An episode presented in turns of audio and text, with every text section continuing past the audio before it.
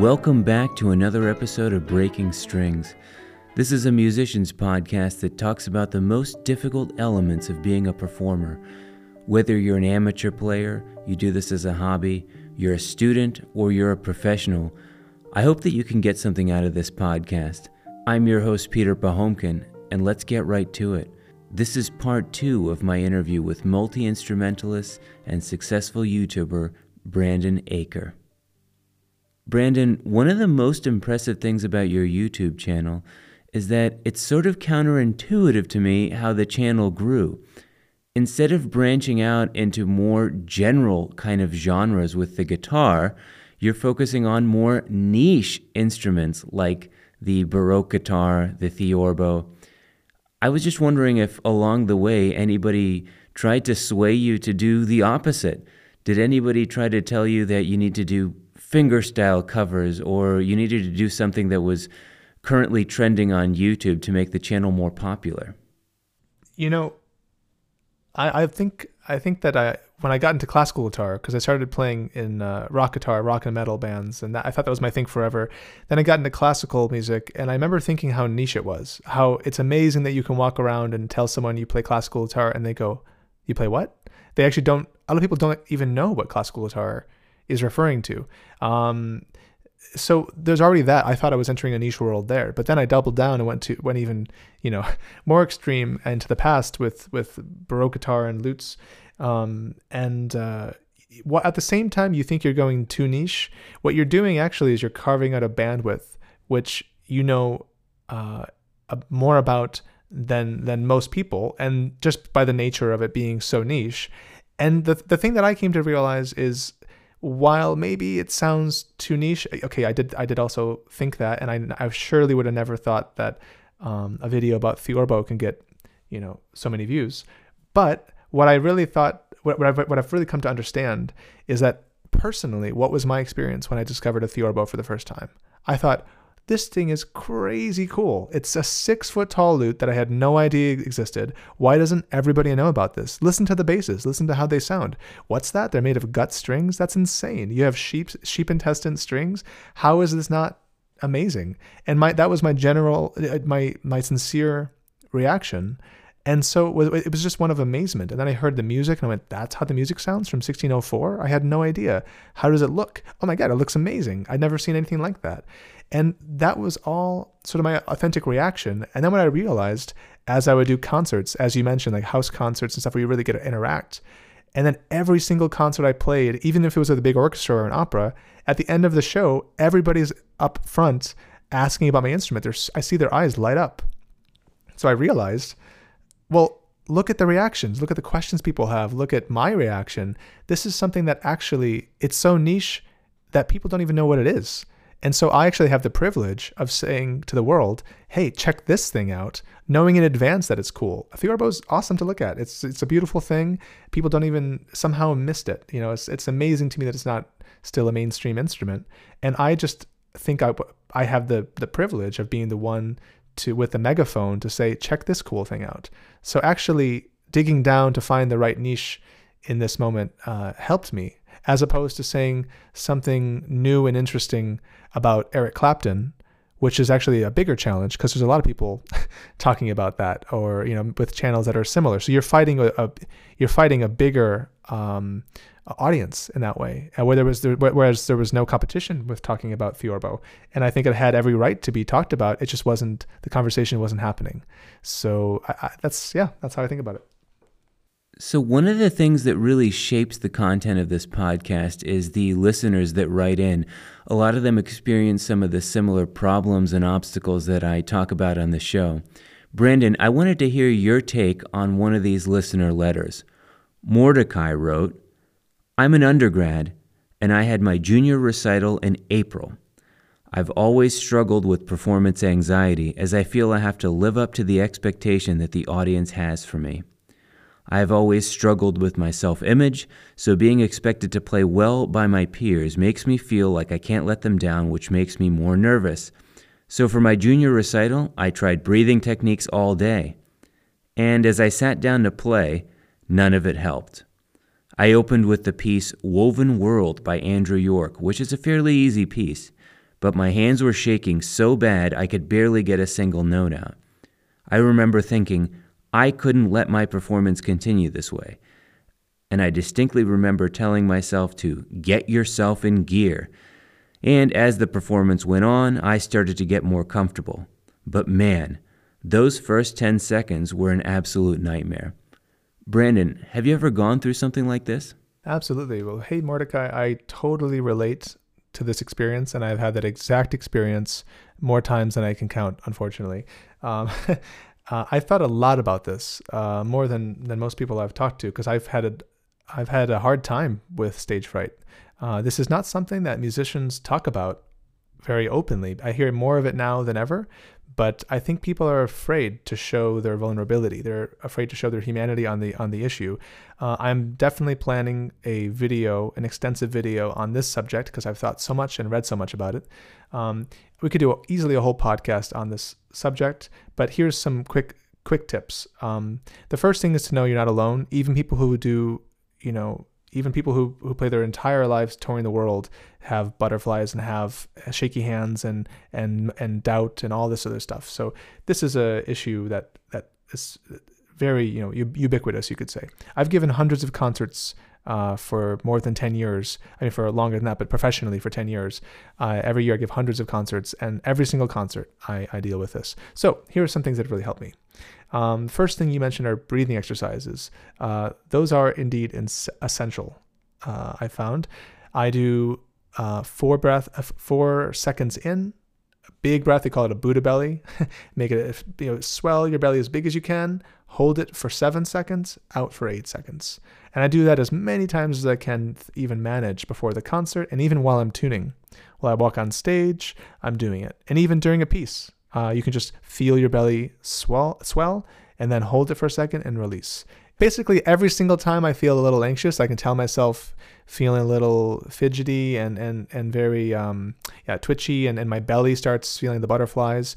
Uh, I I do this uh, because I think what happens is it's a, your fight or flight mechanism is being triggered, and basically uh, without knowing it, your body thinks it's about to be attacked by a lion or something. So what you're doing is your body is preparing for something uh, extreme, and so you start to have physiological effects. That's the weird stomach sensations.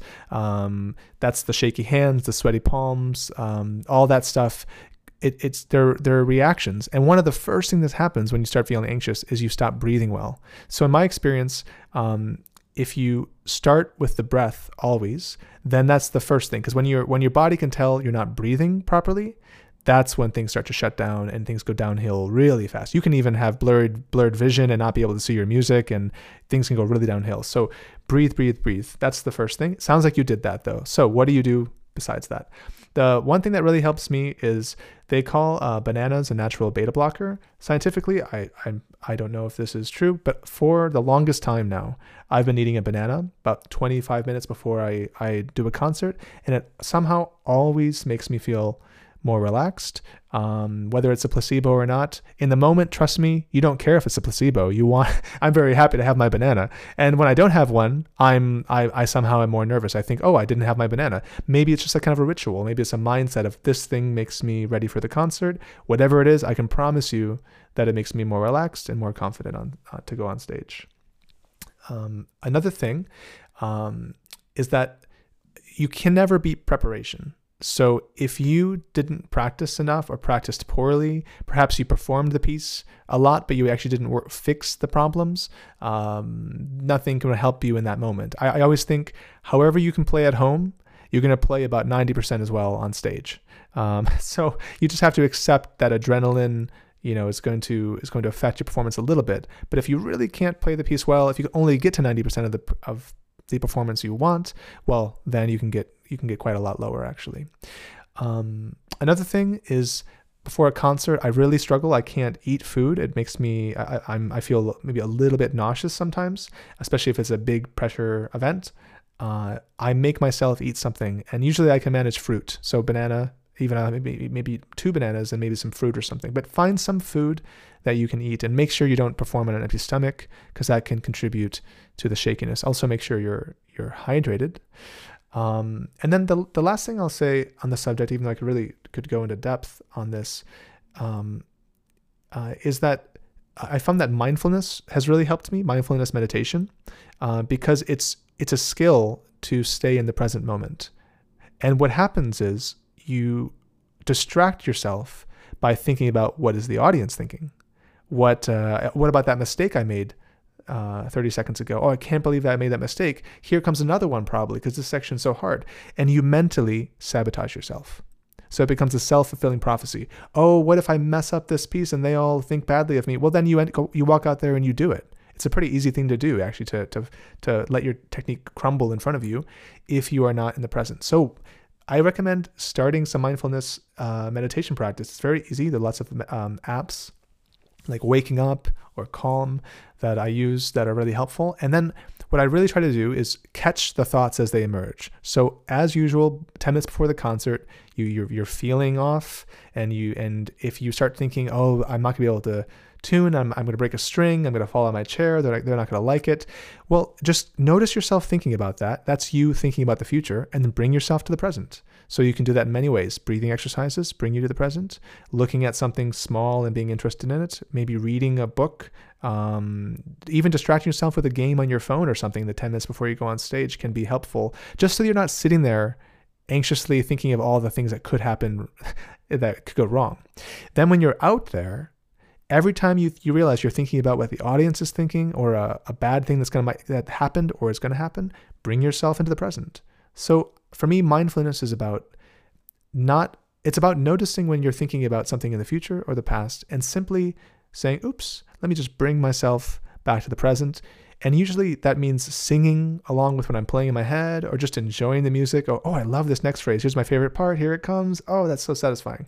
You know, and just every time you notice you split off and start worrying about the past or future, you just bring yourself back. And that's really, really helped me a lot. So I'll leave it there, but it's a really ongoing struggle for me. I just I had a, I had a concert yesterday, and uh, I got a little nervous. The first couple of minutes, I was, you know, of course, thinking about doubtful things. But then I just kind of centered myself, thought about, isn't it? Aren't I lucky to be here with this audience who's appreciating this music? Everybody's here to enjoy, so why not me? Why am I having a bad time worrying if everyone's here to enjoy? I'm going to take part in the enjoyment.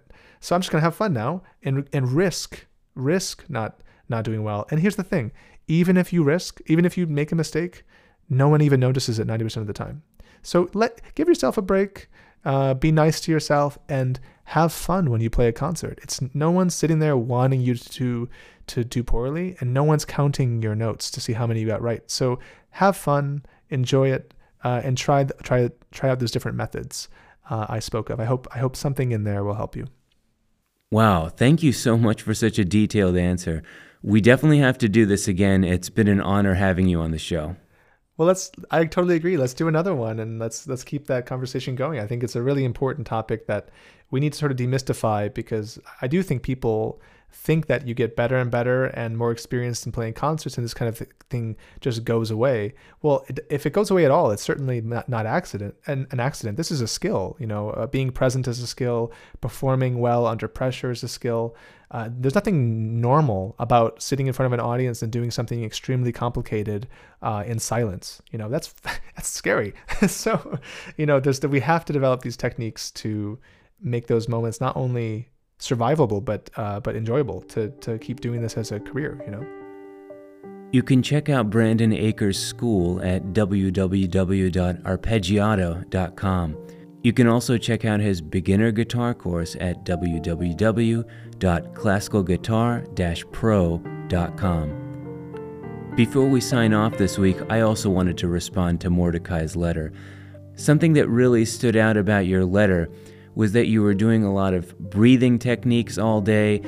I think that because we're not in the right headspace on the day of a performance, we can compulsively start doing things that we don't normally do.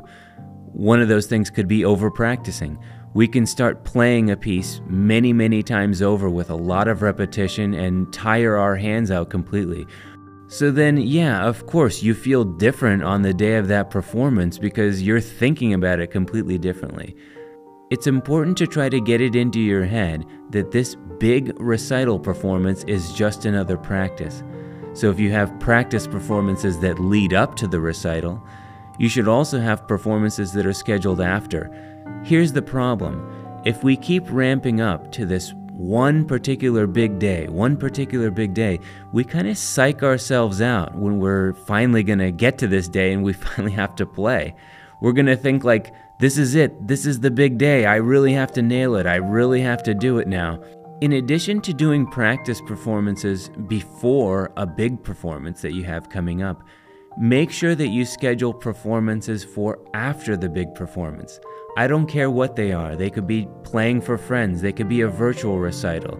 We have so many opportunities to perform nowadays that it's really easy to organize something just for friends or colleagues. If you have things that are scheduled for after this one performance that may give you performance anxiety, I think it takes the edge off a little bit. I hope that helps. And Mordecai, thank you again for writing into the show. This is Breaking Strings Podcast. See you all next week.